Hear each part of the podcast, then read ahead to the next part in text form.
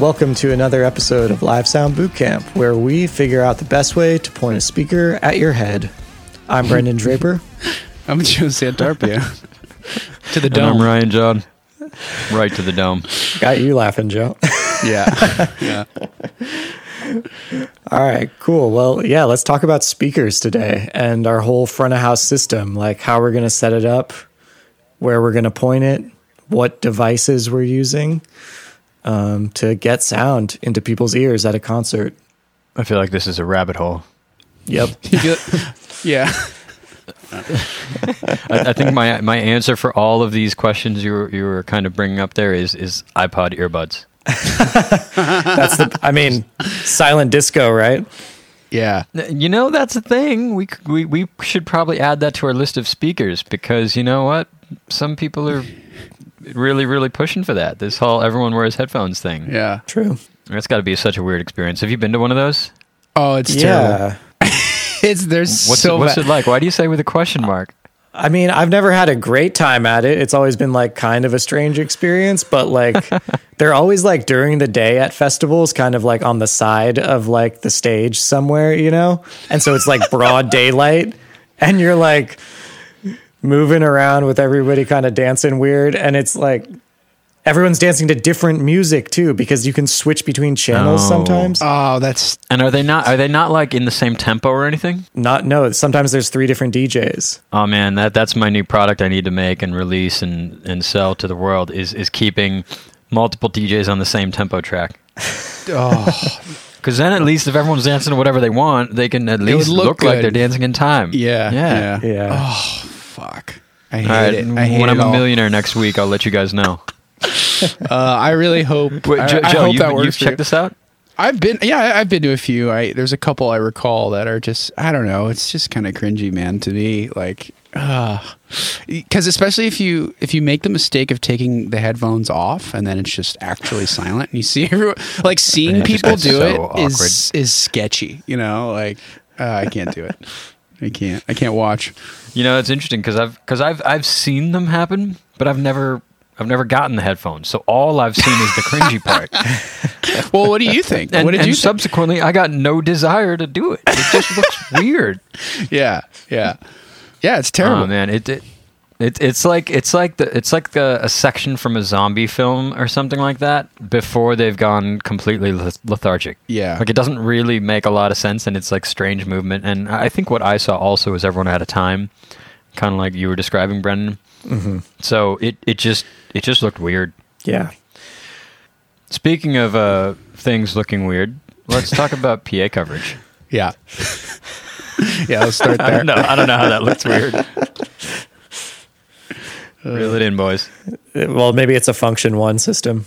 Oh, What's our what's our goal with system design? What are we doing? coverage. Coverage is the goal. You're going to hear that word a lot talking about live sound. And what does that mean? Um, well, somewhat self explanatory. Context clues here. Coverage. Uh, it's, you know, the ability uh, of a speaker to reach um, a place uh, where it's intended to reach. So you want equal ideally equal coverage throughout your venue meaning you want the same um, s- sonic quality from the speakers uh, at all points in the venue you know? And this is done with uh, a- variety of different speaker types you know? You're not you're not necessarily pointing uh, you know the same type of speaker at all different places. You have mains you have subs you Right, have right. all these different things. Um, so yeah so what what kind of speakers are there i guess is the next question Well, I, I think even before we jump to that, I think there's even maybe a point to make that there are multiple different kinds of coverage, right? There is uh, SPL coverage, you know, volume. We want to make sure this volume is the same Uh-huh, from seat row one to row 100. Yeah. But then also there's frequency response Yeah, coverage. tonality, yeah. And we want to make sure that the tonality and the frequency response is roughly the same from, you know, row one to row 100. And often getting one of those right means sacrificing the other one a little bit, right? Yeah. Yeah. Or like getting one or getting one place right potentially means sacrificing a little bit to another place, you know. It's about uh, finding finding a balance. Yeah, in general, we're making sacrifices in certain areas to enhance other aspects, right? So, like, Yeah. we're going after perfection, which is maybe not possible depending on what your venue is, right? It's always Yeah. going to sound different anywhere you are, no matter how how much you tweak the system, but it's possible Unless to it's a silent disco. get, right or an anechoic chamber or something like that. yeah. No, no, no. You're right. You're right. But I guess the uh, the ideal is you have even frequ- frequency response and the same volume at every seat in the house, right? Yeah, that that right. would be quote unquote perfect coverage. That'd be perfect coverage. So yeah, back you know back back to what you were saying though, Joe. Uh, each seat in the house gets sound potentially from different speaker sources. Yeah. You know, when you've got a really small uh, venue, you may only have two speakers, right? So they may be stereo, or uh, hell, there there are some venues where it's just one mono speaker. I remember mixing at some of these; it was tough. Uh, but uh, in that in those contexts, it's one speaker type hitting everybody. Uh, as you get larger in scale, you might have, as Joe said, you know, front fills, uh, out fills, main PA, bar fills. You might have a different type of speaker at the edges of the front fill and different type of speaker in the center. And these are all intended to optimize coverage even though they're all different types of speakers in all these different places, the idea is that ultimately they work together to achieve even coverage everywhere. So, you know, the simplest type of speaker is is point source, right? It's like your your standard little box which typically has a woofer and a horn. Uh, I mean, what's what's the basics there? The basic is just like one driver in a box, right? Or they call it a point source because it's pointing from one one source. So there's only like this box is aiming sound out of it, like in a single point. Um, obviously, it spreads out once it comes out of the speaker cone, but it just means that there's a singular one, right? Yeah, it's a singular source. I mean, wh- Yes. so what's what's the perk of using a point source speaker? Like, what what's good about it? once you get into using multiple sources, you're going to run into you can run into potential problems, right? Like if you've got one speaker right next to you and then another one that's like 30 feet away, you're going to have comb filtering in the sound that you're hearing because of the cancellation caused by the two the two sources hitting your ears at different times, right? So Or coupling, yeah. Right. Yeah. The more you add, the more the more sources you have to deal with hitting your ears at different times. Um, so yeah, the, I, I think the main benefit of a point source box is that everything is coming out of that one source. You don't have any any possibility of like degrading the frequency spectrum of the sound. Right, right, right. Yeah, like a s- like a single point source box has pretty darn even coverage coming out of it in all directions. Well, in the directions it's you know aimed at per se. And I, you know, we talked about this earlier in an earlier episode that speakers you buy they have a dispersion pattern, you know, horizontal and vertical. Right. And point source boxes have this as well. But since it is a singular point, you've got one point spitting out audio at this width and this, uh, you know, vertical angle. And it's pretty even. And there's no issues with multiple speakers causing comb filtering or anything like that. And that's, I guess, the biggest benefit of point source, right? What happens when you start adding multiple point source speakers? Uh, Oh, well, no. Brendan, what happens? Oh, is is that on me? I It mean, is once now. once you add more, then you uh, when you're designing your system, you have to take into account where you're going to put them, obviously, and how it's going to add to your cover like it's how it's going to enhance your coverage right? Like so if you've got one point source box up where's the best place to put the next one? I mean typically if you go into a smaller venue that has just two point source boxes for their pa it's going to be one on the left side of the stage and one on the right side of the stage right, Right, right. and your best point they're optimizing for the best sound at like the center of the or that you can get from the center of the room right so Right. The overlap in the coverage between the two exactly speakers. yeah the, the overlap there is going to provide the best coverage for that room Where I guess it becomes a real problem, though, mm-hmm. is point sources typically are, you know, as as I just mentioned, they have a particular dispersion pattern, right? And it is let's f- use an example. Let's pretend it's 30 degrees wide. This speaker spits out sound in 30 degrees of width 15 degrees to the left of the center point 15 degrees to the right you know it's kind of like a little flashlight but what if you need uh, 50 degrees of coverage at this point typically what would happen was someone would put another point source right next to it and kind of rotate it so it's pointing to cover the rest of that angle Right. but where it becomes a problem is that if these two point sources are putting out the same audio, let's say these are both the left channel of a PA, then where they overlap is going to have comb filtering. Right. And the reason there is because there's multiple drivers putting out the same thing. And as you move your head closer or farther from one of the drivers and farther or closer from the other driver, your head, you, you hear these arriving in your ear at different times. And the waveforms then cancel and sum in a comb filtering way. I mean, it's kind of hard to describe that without having a visual to show somebody. So I would suggest you Google that and look it up. And I'm sure there's a million audio examples you can find too, Un- unless you guys know a good way to describe it. I would check out that video that um the guy from Rat Sound he did like a video where he like really explains this using pink noise and he's taking like two two pink noise sources that are the exact same source and kind of like moving them around a microphone and then two different pink noise sources and he kind of like shows mm-hmm. how like cancellation works. You know if you have the same audio content coming out of both speakers then when you move those speakers you're getting comb filtering right? But if it's Yeah. if it's different sources then you don't Right. So I, I guess I guess the the gist of that kind of workflow is if you need to get a wider coverage than your point source box provides you, you can add another box, but try and make sure they don't overlap in coverage as best you can. So you know if you need 50 degrees wide um, and you have 30 degree boxes, maybe you should just set it up so you get 60 degrees wide so that they overlap very little. And then, you know, you waste some of that audio, if you will. It goes Into the walls. wherever it doesn't need to cover. But if it's going into the walls, you know, that's another whole thing. Or if it's thrown onto the stage, that's another whole thing. So Right. it, it it's as Joe said, it is a push pull. Like you, you you win some of it, you lose some of it as as you kind of go here. It's it is a compromise. Yeah. After, after point source, what what came next in in the world of music and audio? Well, you know, uh, at some point, someone said, "To hell with that," and had had enough of comb filtering and uh, you know unwanted uh, audio summing, and so they uh, they designed the line array. And the line array is, um, you know, th- what you'd think of when you see those big, kind of like awkwardly curved, hanging uh, stacks of speakers.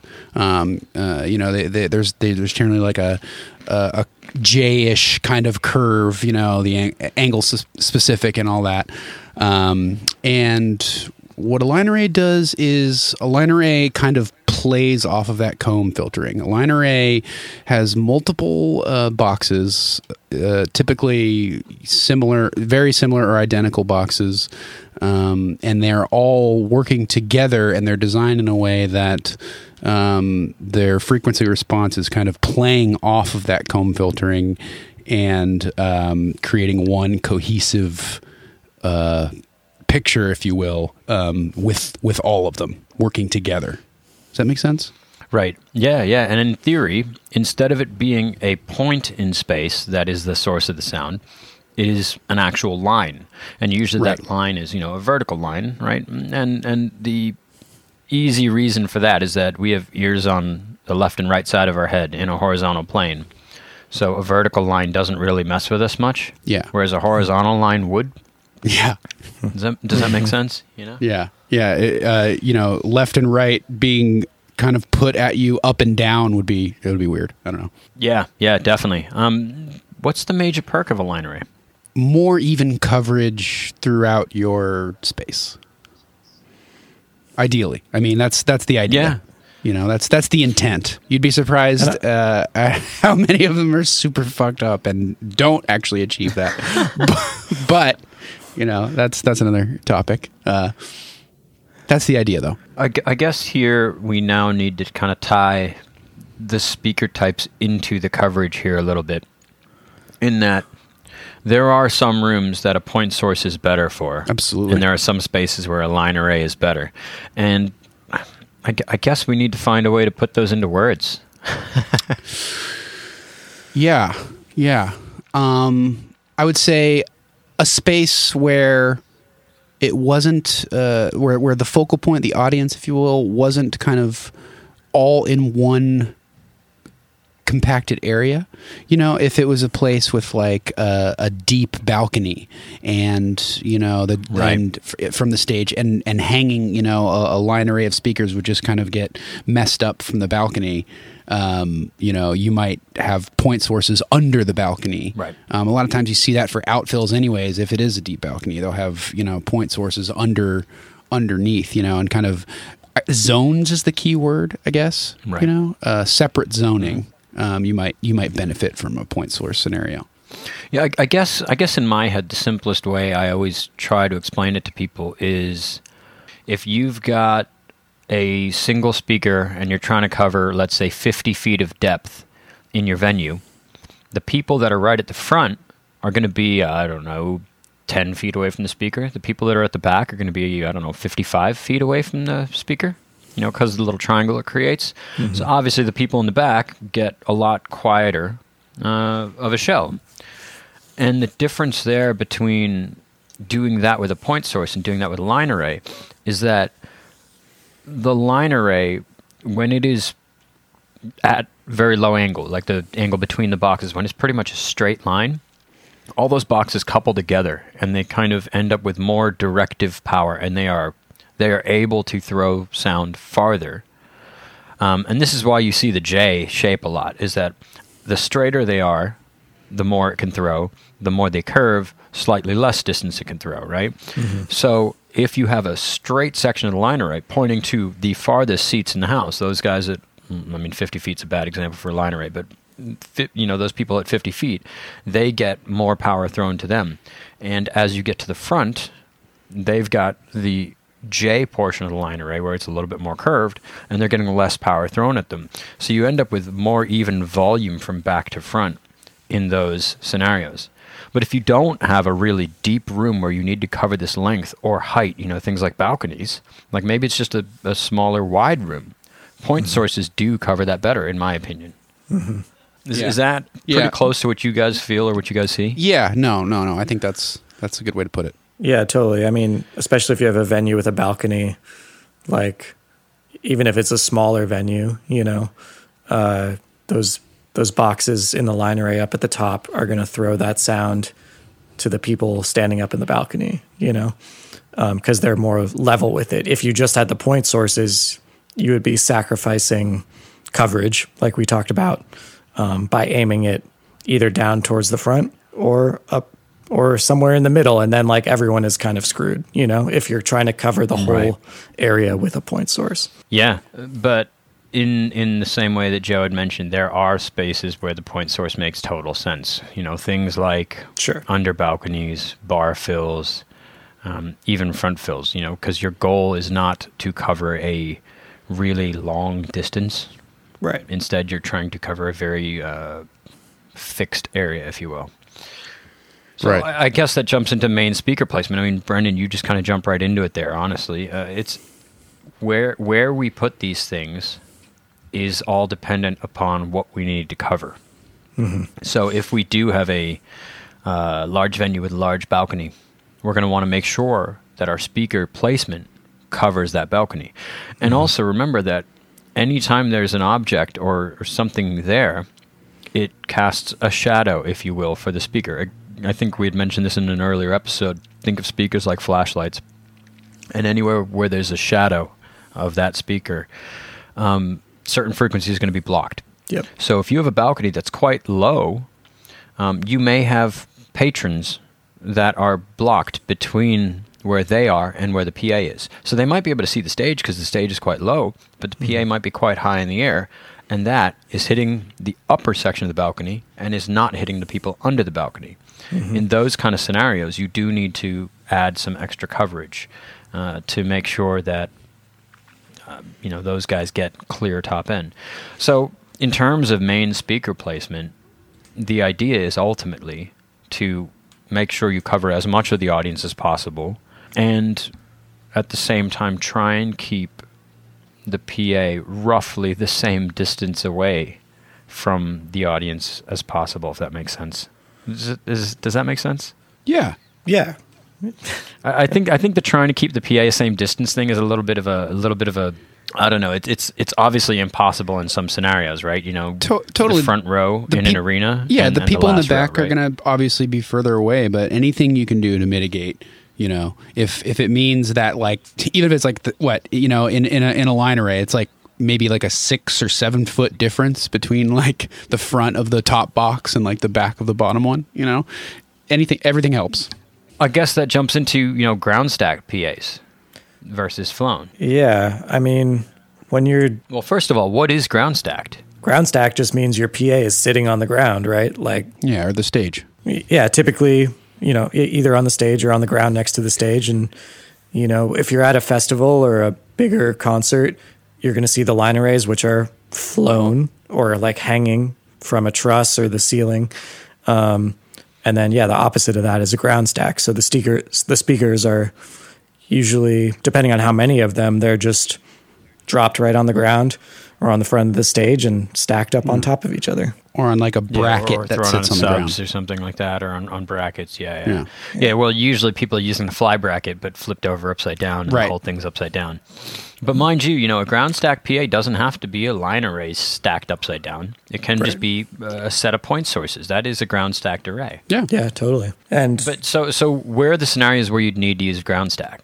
If you've got nothing to hang a PA from, then I mean, Fair enough. Fair enough. Touche. then you're, you're going ground stack. Don't really have a choice there. What you don't you don't make your interns just hold them in the air? That'd still technically be a ground stack unless they uh no. Unless they're hanging from the ceiling. Yeah. yeah. They're suspended. Uh, yeah. A, a Oh, truss made out of interns, and, and some of them have to oh. hang. Sweet. I feel like OSHA would not be into that. No. No, no, no. Anyways, I, I am I am massively not a fan of ground stack PAs, and the reason is is that typically the first couple rows Getting- are getting wrecked. two feet away from from a line array box. They're just getting Yeah. absolutely hammered. Yeah. And you know the tonality of line array PA boxes is completely different from two feet away as opposed to 15 feet away, which Yeah. is where all the separate drivers in it have actually coupled together. Yeah. You know, when when you're when you're a foot away from it, you move left to right. You can, I mean, physically, the the, the, the speaker is already four feet wide, right? So if you're moving left to right, your your tonality is changing um, because you're in front of different drivers uh, at Yeah. different times. So I'm I'm massively not a fan of ground stack, and if things need to be ground stacked, I'd much prefer point source ground stacked. Um, because you stick your head in front of a point source box, it um, sounds like a speaker. You stick your head, you know, a foot in front of a line array box, it typically sounds like a bunch of different drivers. doesn't actually combine very well until it's a couple feet away, you know. Yeah. Yeah, and, and depending on where they're stacking the speakers too, like like like we were saying before with the flashlight analogy, if you've got a bunch of people in front of a ground stack, you know, hopefully the the high frequency drivers are above everyone's heads so that they shoot over the front row. But if they're you know, if it's a smaller thing and they're low down, then you're going to be blocking all those frequencies from everybody in the back of the room. So it's Yeah, that, that one tall guy in the front is just going to be a going deaf, but he's just going to be ruining the Yeah. show for everyone else. Yeah. You know, Or or when kids decide to come up and sit on top of the subs and they're just sitting right in front of the ground stack. I'm Oh, sure you've seen this. I I did a show where every for some reason no one from the venue stopped people from climbing up on top of these giant like six foot subs. They were like a it was a Funktion-One system actually. bins, yeah. Yeah, and the uh, the horns were right on top of them, but back a little bit, so like they could actually sit in front of the horns. And it was a very Looks like a good show. place to have a picnic. a good place to have a scare because when the first like drop of the show hit, they all just like jumped three feet in the air because it was like it was a really dynamic moment. You know, it was, it you know, it was fun. It, It, was special. It might be it might be prudent at this point to just take a moment and and uh, and kind of tell people that they should consider that. Like if, if you're a front of house engineer starting out, you have to consider that a lot of these mix positions are in the back of the room, and like yeah, it might sound good and like maybe not too loud, but you know, nice and beefy where you are in the back. But chances are, if it's a bigger room, the people in front, if you're feeling like nice and good out there, uh, the people in front are getting absolutely destroyed, and that's where the most like enthusiastic people are. So they're almost more important. So I don't know. Be mindful of the people Yeah. in front. You know, if We don't like destroying enthusiasm. yeah, yeah. If you need to, you know, it's all about making sacrifices. If it needs to sound a little bit dull and maybe a little bit quiet out at front of house to like make it a good experience for the people in front and not something that's painful, uh, you know, be mindful. You know, you know that's a really good point, Joe. I mean, that's probably something we should have jumped into in coverage. I I guess I was thinking about it, but I didn't want to interrupt. But yeah, like front of house likewise. positions are very often, very often not in the coverage of the PA. Yeah, You know, they're especially as you're coming up in in in in the world of this. You know, you go through a lot of smaller venues where front of house is in a back corner. Yeah. Hell, I've been into uh, venues where front of house is in a back room yeah. through Yeah. a window. You know, No, uh, sometimes there's glass, sometimes there isn't. I've had to mix Yeah. from a What's that closet, spot in like Anaheim? a closet where I'm looking in a mirror so I can see the stage. Yeah. that sounds really, really strange. but, but you know, you know what? Let, let's let's jump off the a technical stuff for a moment here. Let, yeah, I know, right? At least you can see the stage. let's let's jump off the ultra technical here for a moment. And uh, Joe, when you get stuck in a front of house position that is not representative of what the main portion of the audience is hearing, what are your methods for getting around that? Uh, well, take take make mental notes at sound check. I mean, obviously, walk the room. Everyone's going to tell you walk the room all the time. Super important. Um, as much as you can. Obviously, when you're when you're mixing, it's it's hard to, but if you can, you know, do it. Um, if you you know head cans, you know we, we've stressed this enough. Headphones, you know, trust your headphones. Get headphones that you trust. Learn them. You know, like develop your relationship with them, and uh, and um, you know, just be aware of it all. You know, be aware of where you are. Yeah, make that walk during sound check. Say, okay, it sounds like this right in front. It sounds like this in the middle you know, and it sounds like this out front, you know. It's like so so I know this this this is this is what happens to me 90% of the time. I'll know that at front of house if it's like I said before, a little bit quiet, maybe a little bit muddy, like that that really crisp top end is kind of, you know, not quite there. Um, then usually the people in the middle and front are having are having a great show. You know, the second you're in the back of a room and it's and it's rocking, you know, you- you're destroying the people in front. Yeah, Brendan, what about what about yourself? I, I mean, I do the same thing, walk the room, especially during sound check, and take no- mental notes of how it, how different it sounds, and also like keep an eye on meters and Yeah. like an RTA or a FFT if you have it at front of house. You know, that way you can.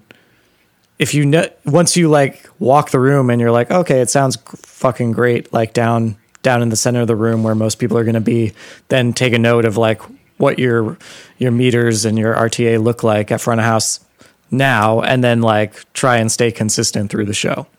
Yeah. You know, I- identify hot Yeah. spots as oh, as well. That's another thing. You know, we talked about coupling. There's going to be a spot Mm-hmm. i- in the middle or area probably of the room that the you know the subs couple and the low mid couples and everything kind of gets a lot beefier.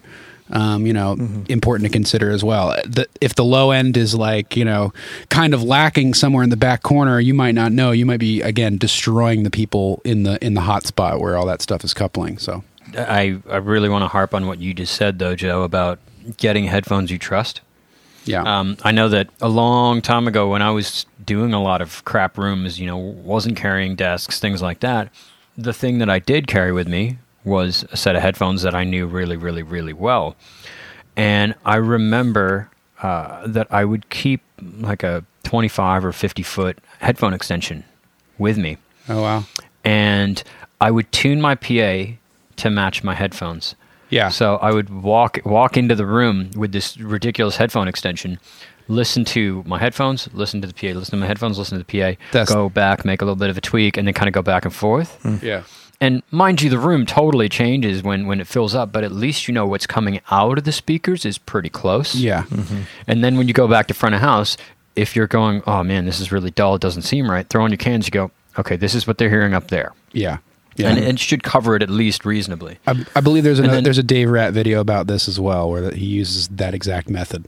Yeah, I mean, in certain scenarios, it's it's what makes sense if you are not going to be in the coverage of the PA. Totally. Mm-hmm. And then and then the other thing, Brendan, that you mentioned, you know, the RTA. Um, I think it's really valuable to get tools that allow you to view what's coming out of your desk and separately view what is in the air where you are. Right. So the difference there is if you have the ability to view an RTA or an FFT or a measurement of what's coming out of your desk, in theory, you know what is coming out of the speakers, you know, with the assumption that you know you corrected for any issues there, right? Mm-hmm. And then if you have the ability to stick a microphone in a position, you can then measure that against what's coming out of the speakers, right? So if, if you're in a crap position and your coverage doesn't hit you, it almost doesn't matter what the microphone near you measures. Mm-hmm. So in that point, the RTA in for the microphone in that space doesn't matter. But the RTA for what's coming out of your desk really, really does. Right. And you should be able to look at it and go, that is about what a good sounding show looks like. And I know I know that sounds weird. No, But no, man. the more you do shows, you get more and more used to what your preferred EQ curve is. Not EQ curve, your preferred kind of measurement curve of Yeah. what's coming out of your desk. Yeah, I, so, I, I, mean, I, I imagine you guys have seen the same, right? I, yeah. I mean, uh, when I'm mixing at home too, like when I'm spitting stuff out of Pro Tools, like same thing. I look at an RTA that compares like my references and what I'm going after, and then yeah, in a venue too, same thing. And I've I've I keep hearing this over and over again from other podcasts and videos. Yeah, they know what their EQ curve looks like, and they can tell when something's off just by like. I mean, they hear it too, but they can glance at that and like know for certain like, yeah, something's Yeah. wrong here. It's it's it's not about substituting a visual thing for your ears because uh, you know obviously that's not what we're out, Definitely, out to right, do here. definitely It's just about being informed. You know, just being informed, looking at data. This is actual shit that's happening in physics right now, and you know, being informed with that information. You know, Yeah, your your ears can lie. To, like if you're a little congested, your ears are lying to you, right? Like if Yeah, if you're true. Or if you've done 60 shows in a row, Yeah, your ears are yeah. less reliable than your ears are. or than if you're your a little meter. hungover, or if you know whatever, or if you're a little no, emotional. no, no. You would never be. You would never be hungover no, no, doing never. a show. No, I've, ne- I've Or if you're definitely just- never. you might be drunk. I don't know. You, you know? might be blacked out. Look, You I, might you be know, I'm, not, I'm not judging anybody here. Okay, this isn't the career episode. Whatever. no, no. This isn't live sound judge camp. No. Although I don't know if you can. a I don't know if you can drink in boot camp, but Prob- probably not. But um, anyways, anyways, that was it. Was a nice aside though there to be able to jump into you know how you guys deal with uh, less than optimal f- mixed positions. Yeah, Yeah, You know, obviously the situation is a little different for monitors because if you're in a less than optimal mixed position in monitors, all you really, really, really want to be able to do is see the stage and see your important members that are up Yeah. there. yeah. And if you can do that, you can find your way around everything else. yeah. Mm-hmm. It's more about sight line and cue wedge with monitors, whereas Yeah. Pretty much. S- Sightline cue wedge and your own cue pack. As long as you know they're receiving the same stuff that you're able to monitor on your own, you're kind of okay. It's almost like your own little silent disco, right? yeah, exactly, dude. you, you get to, you get to bring your show with right, you. right. All right, so so we we talked about main PA a little bit. Yeah, yeah. We talked about main PA. You know, there. So outside of that, outside of that main set of speakers, um, there's gonna be other speakers. uh, what, Wow. what? What are those? Very very very elegant. yeah. There's gonna there's gonna be another one. Uh, what, what are those? What what other types right, of all right. speakers are there? What the, are ob- their purposes? the obvious ones are the subs. The obvious ones are the subs, right? I'd say that's they're the the, most ones obvious, that you know shake That's- everyone's babies right out. That's what everyone wants. Is just more, More. sub. Yeah, man. That's you know what I'm- I've always found that the, the two things managers come up to front of house and ask for is more sub, more vocal. Is that how it is for you guys yeah, too? and they can fuck right off. No, I'm just kidding. Sorry. That, I think that's literally the only thing a manager has ever asked for me at front of house is more sub, more vocal. And I always just go, just go up to the front row, you'll be fine. yeah, exactly. You know, it's it's it's tough to explain to them that you're murdering the people in front. Like, We, we've we've talked a lot about killing people in this episode, so let's let's get deep into subs here. Yeah. So subs are what we use to kill people. They're the You could- easiest things to kill people with. Yeah, I mean, you could just dropping one on someone that would that would do it. But I guess the sound God. too. There are there are people out there. There will be people at your audience that literally the sub level is what will determine if they think the show sounds good. This is true, especially if you Yeah. work in you know hip hop, R and B, or you know those kind of genres. Sub is almost equative to uh, good sound. So subwoofers, they are the gigantic speakers that put out low frequency. I would say it, it varies by brand, but subs are considered 100 hertz and below. Period. Yeah. In my opinion, I like subs crossed over lower than that, but it is very 90. brand specific. Yeah, 85, uh, even 60, and then you got infras that cross over at like 40 something. yeah, yeah. Um, but the point of subs is to put out low end energy, right? And low end energy is pretty much omnidirectional. And mid and high frequencies and all that are not. So getting the kind of SPL output and any sort of directionality you may need and, and all that into a main PA is, is quite hard because physically larger drivers are more capable of putting out lower frequencies and etc. Mm-hmm. But the gist is Like having separate control of the subs also helps you compensate for like the loudness curve, right, of human perception, where you know you need a lot more Yeah. dec- decibels of low frequency to have the same sonic impact as high frequencies. and a lot more right? physical energy. It's, Yeah. it's it's physical energy that's physical SPL. It is it is physical voltage. It is all these things. Low frequencies take a lot of power to produce. Um, so these separate boxes, typically, you know, on the the most basic of system, are stuck under the PA on the left and right side. And as Joe had pointed out earlier, there is a pretty big downside to having a sub on the left and sub on the right. As Brendan had mentioned earlier when we were talking about comb filtering, when you have two speakers putting out the same exact source, as you change your distance between one of them and the other of them, the combination of that sound turns into comb filtering. So, mm-hmm. in the context of subs, when you have sub on the left and right, and you're in the center of the room, they are the same distance from your ears, and subsequently, pun, they add together really well. So there is what is called the power alley in the middle. Mm-hmm. The beef zone. As you move slightly left or slightly right, you get a dead zone. And then you move slightly more left or right, and you get another kind of power band, and then another dead zone, another power band, another dead zone.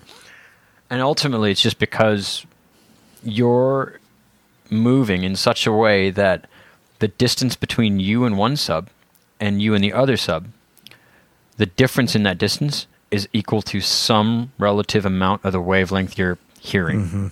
And I, that's probably also too mathy to get really, really deep here. Right. But how do you guys prefer your subs to be set up? Do you like left right sub arrays? Do you like center arrays? Do you like them spread across the front? Do you like them flown? And what do all these things mean? Brendan, what's what's your preference? I mean, a line across the front can work. Um, you know, in the the venue, the independent that I work at, I think we've got six just across the front, evenly spaced Yeah. underneath the stage, and that that seems to do the trick there. Um, I've also does that does that end up being pretty bassy on stage? a little bit, but not no, not too much. I mean, Joe, and It's have you it's pleasant. I've, I, it's pleasant. Yeah. You definitely feel the subs on stage, but it's uh, it's pleasant. It's not too. Uh, It- it's not overwhelming. It's not a bad. good. It's a good system. Yeah. Wh- What's the size of the room as a whole? I guess I, I think that that's probably pretty relevant to when to to to the answer to how do you like your sub deployment. It's a Yeah, I mean, 500 it's- it- it- yeah. 500 capish room, you know, with a with a small uh, mezzanine. so what do you got? Six dual 18s? It's no, it's six B. What is it? B. What are they? B and D and B. Um, Is it is it a single? yeah, it's uh, a single 18, driver. Single 12. Okay, so you probably have the V sub because then that matches with your V series mains. Yeah, So a V sub is already cardioid, if I'm not mistaken, which is probably why you don't have an insane amount of sub on stage. Yep. Um, it's got an 18 and a 12, it looks like, according to its spec. And I believe that's the mannerism by which they get the cardioid dispersion pattern. because they've got like one behind the other. Yeah. Yeah, and that's Yeah, I mean, it's it's certainly more complicated than that, but Right. Yes, but that's, that's the, the that's the basic. Yeah, yeah. And that's kind of what it, I was going to explain about another array that someone had shown me where there's one sub behind the other, right? And the time delay that you apply to them makes it into a cardioid array Right, right. of of sub, right? So like in this situation, we were in a big warehouse and there was like 50 feet of space behind the stage. And when you had the subs just normally like as a like a, a stack of like two or four of them, Mm-hmm. there was so much sub information going to the back of the room and on the stage. But as soon as sound we kind of cavernous. yeah, it was crazy. And so as soon as we lined them up one in front of the other, did the little delay trick, it just like brought all the sub to the front of the room towards the audience and then like nothing I mean not nothing, but minimal amount less. Bouncing off the back Yeah, wall. I, I think I think that's a good point. You know, cardioid subs are a thing. There are so many different ways to implement it, uh, and many manufacturers have now implemented cardioid inside of the box itself, just like the V series sub that you guys have in at the Independent, by having multiple drivers in it and doing some sort of time adjustment or, or something similar in order to make sure that the majority or um, yeah, the majority of the audio is coming out of the front as opposed to the back. Um, when you do sub arrays and kind of achieve the same thing using multiple subwoofers, the idea is still the same. You want the majority of the audio to be coupling in the forward direction and canceling in the rearward direction. Uh, I I think a good point to make, though, is that when you do your own sub arrays that are cardioid, you're making them cardioid at a specific frequency and because you're you're doing your time adjustment based on that specific frequency uh, and you know propagation time and, and wavelength and all that. So it's just it's a good point to just remember that and know that and understand that. But cardioid subs are amazing, but that is also another whole rabbit hole we could jump into Right. and go totally nuts with. That could be four episodes on its own. Yeah. All right. What's what Yes. then? What's the next? What's the next most common, uh, you know, additional type of speaker that you might run into? Well, probably the next thing you're going to add is front fills because if you've got a big line array or you know, even in a smaller venue sometimes if you're at the very front of the stage in the audience, that PA might be almost past your head or shooting shooting might be right blowing past you past into the you, middle of the crowd, you know? Uh-huh, so yes, adding some front fills either like on the side of the stage pointed right in at the the front row or kind of in a line across the front can be super beneficial to you know making sure that the hardcore fans in the very front can actually hear vocals and like hear the mix clearly. Well, you know, an, an, an, another good point though about the front fills there is that those hardcore fans in the front might have subwoofers right in front of them. True. And if Yeah. they've got subwoofers right in front of them and they don't have any sort of top end coverage near them, it's Just just going to be the most miserable experience. They're, they're going to die, right? Yeah. This is what we were talking about before. They just Yeah. explode. So, in my opinion, if you've got subs going across the front of the stage and you have a barricade pushing people back a couple feet from the stage edge, I think it is imperative to have front fills there. Period. I, I I'm not okay with doing shows without them. Yeah. Yeah. Obviously, I have many times because it was necessary, but you know, it's it should just be a requirement. It actually surprises me how many times I'm at a show and they don't have front fills across the stage. Like Yeah. I feel like it's not a thing that people bring up. Yeah, I mean, it's just that it's that scenario, you know, uh, that nightmare scenario. You're you're standing, you're you're the person that's that stoked to be that close, and you're just getting murdered with bass, and you're like, you know, however many feet, so close to like the the singer or whatever, and you're seeing their mouth move, and like can't hear what's coming out of their mouth Right. because there's just no Definitely, coverage, and you're being destroyed by sub.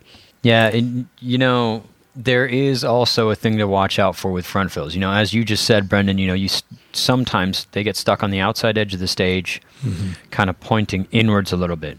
It is very important if you're doing that to be aware of potential feedback. And even if you mm-hmm. got front fill spread across the front, like Yeah. low end comes off of those back onto the stage a little bit too. Mm-hmm. So just be really aware of potential feedback. And in that context, make sure you have the ability to EQ your front fills separately, Separately. from your main PA. Yeah, Definitely. Yeah, this is where this is where the the matrix path kind of comes into the play here. You know, it's like that's that's kind of a one of the main reasons you have that that path, so you can control those speakers separately. You have your mix going to all your out, you know, to your left and right or whatever, and then your matrix outputs are what you can do to individually fine tune those speakers specifically. Yeah. So, um, what else do we have? What other speakers are we throwing up once we get past front fills? Well, you know, it's kind of uh, situation specific and, and venue specific at that point. You know, um, you might have if it's a you know if it's a big festival, big outdoor festival, you might have uh, additional what's called delay towers. So you'll have like other instances of the PA. You know.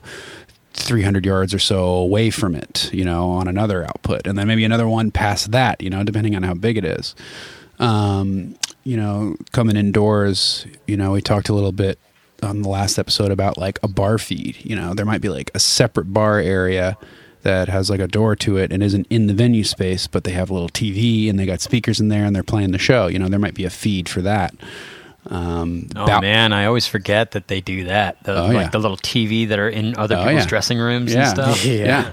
yeah, that's cool. You know, you, you uh, there might be there might be a balcony that has uh, you know its own point source box or its own little line array that that gets its own zone. Um, you know, just They may like be that. piping you into the bathroom. Yeah, yeah, yeah. Hey man, one, one of the one of the venues I work for in New York, like I remember walking into the bathroom like my first week there, and I was like, "Oh, Oh, shit. shit. you can hear the show in here through these tiny little here." speakers." Pun, oh shit, pun intended. Sometimes it sounds Um, better in the bathroom than in the main room. yeah, it was kind of interesting though because it did give you some insight though. Like, oh, this feed that's going to them is pretty much bandwidth limited. I'm only getting like I don't know, 200 hertz to like maybe 3k. It's coming out of like a radio speaker. It's- yeah, like yeah, a, it like sounds kind of like a little little AM like radio. a morning announcement speaker or something. One of the things to note about the delay towers that you had just mentioned, Joe, is that sometimes delay towers are in mono. So you're not sending them a separate left and a separate right. Yeah. So in the context of some of these bigger gigs, you know, you do need to be aware of how well your mix may sum down to mono. If you've got some crazy stereo stuff going on, that the moment you put it down to mono, all these elements start disappearing. Um, you should just be very aware that that might happen. Also, in addition to that, you know, some of these other feeds we were just talking about, um, you know, front fills, often mono, sometimes not. Uh, subs, often mono, sometimes not. Mm-hmm. You know, a lot of these things. Uh, if you have to make a broadcast feed or a TV feed, sometimes they take that and they have to break it down to mono too for certain things. Yeah. So you know, just be aware of those things. And the And- opposite of mono. Or go ahead, go ahead, Joe. I was just going to say, and when they're in mono, be sure to feed the left and right to it, and then you know attenuate both accordingly. Minus three, minus six, however you roll. You know. Yeah. The the other thing I was going to say is the opposite of mono is there's also outfill PA. Right. If you've got a stage that kind of thrusts a little bit into the audience, often you've got a main PA that's pointed into, you know, the majority of the audience. But then you have audience that is basically directly to the left and right of the stage. You may have additional PA that looks like a main hang uh, stuck there. And in those instances, typically you set your main PA so that when you're looking at the stage, you've got a left and a right. But then on the left side, that outfill PA is actually the right PA feed hitting it. Right. And the PA that is on the right is the right, and then the PA that's the right side outfill is the left. So that in any of the positions of the audience, you get a stereo feed. So if you're way off to one side of the crowd, you get outfill right and then main left. If you're in the middle of the crowd, you get main left and main right. If you're all the way on the right of the crowd, you get main right, outfill left, so that you always get stereo. Mm-hmm. This may be a bit of a digression, but Ryan, do you know, like in those shows where it's like a stage in the round in a stadium, and they have s- they have mm-hmm. PA hangs all the way around? Are they doing mono for each one, or are they doing like pairs of stereo? Like, do you no, know? it's it's usually left, right, left, right, left, right, Okay. left, right. So you end up with basically stereo everywhere, but for some people, left is left. For other people, left physical side of them is the right side of the PA. If that makes Yeah. gotcha. Yeah. Just changing perspective. One more thing to kind of jump into before we move past just system design is is sightlines. this kind of thing, it, it's it seems like one of those things you'll never think of. Seems like a thing that doesn't matter, uh, but it comes up more often than you'd want it to. In fact, you know, since we were just talking about front fills, I've been told I can't put front fills on the front edge of a stage on some of my artists because it ruins the sight lines. Sight lines meaning you know the audience being able to see the artist. And if it means, you know, you're putting this, you know, one foot tall, two foot wide box on the front edge of the stage, and that might mean that the kids in the front couple rows can't see the artist anymore. Is this is this a thing you've kind of hit before, guys? Yeah, yeah, certain scenarios. Um, yeah, I mean, it's it's it's something you need to consider one way or the other, and you and you may run into limitations, and you may have to make compromises in your system design and coverage, uh, you know, to accommodate that. And the you know, typically the uh, the powers that be that are putting pressure on you to maintain those sightlines, you know, Yeah, it's al- it's also another case for the line array over a ground stack, right? So a hanging line array. You know, if you're doing ground stacks and you're on the far right side of the venue, it's go- it's probably going to be kind of hard to see stage left. You know, if there's a ground Yeah. stack Yeah. in front past of there. that, past that big old Yeah. chunk of speakers. And and I've even been told that I have to have a shorter PA hang because uh, we couldn't block the video. So we had to have the PA above the video, and we couldn't run as many boxes as was deemed necessary to cover the venue properly because video is considered a higher priority. Yeah. It happens. Uh, thanks everyone for listening to another episode of Live Sound Bootcamp. Um, we'll be back with another one soon. I think next time we'll be getting into system tuning. Sounds exciting. Yep. Yeah, good one. Thanks again for listening.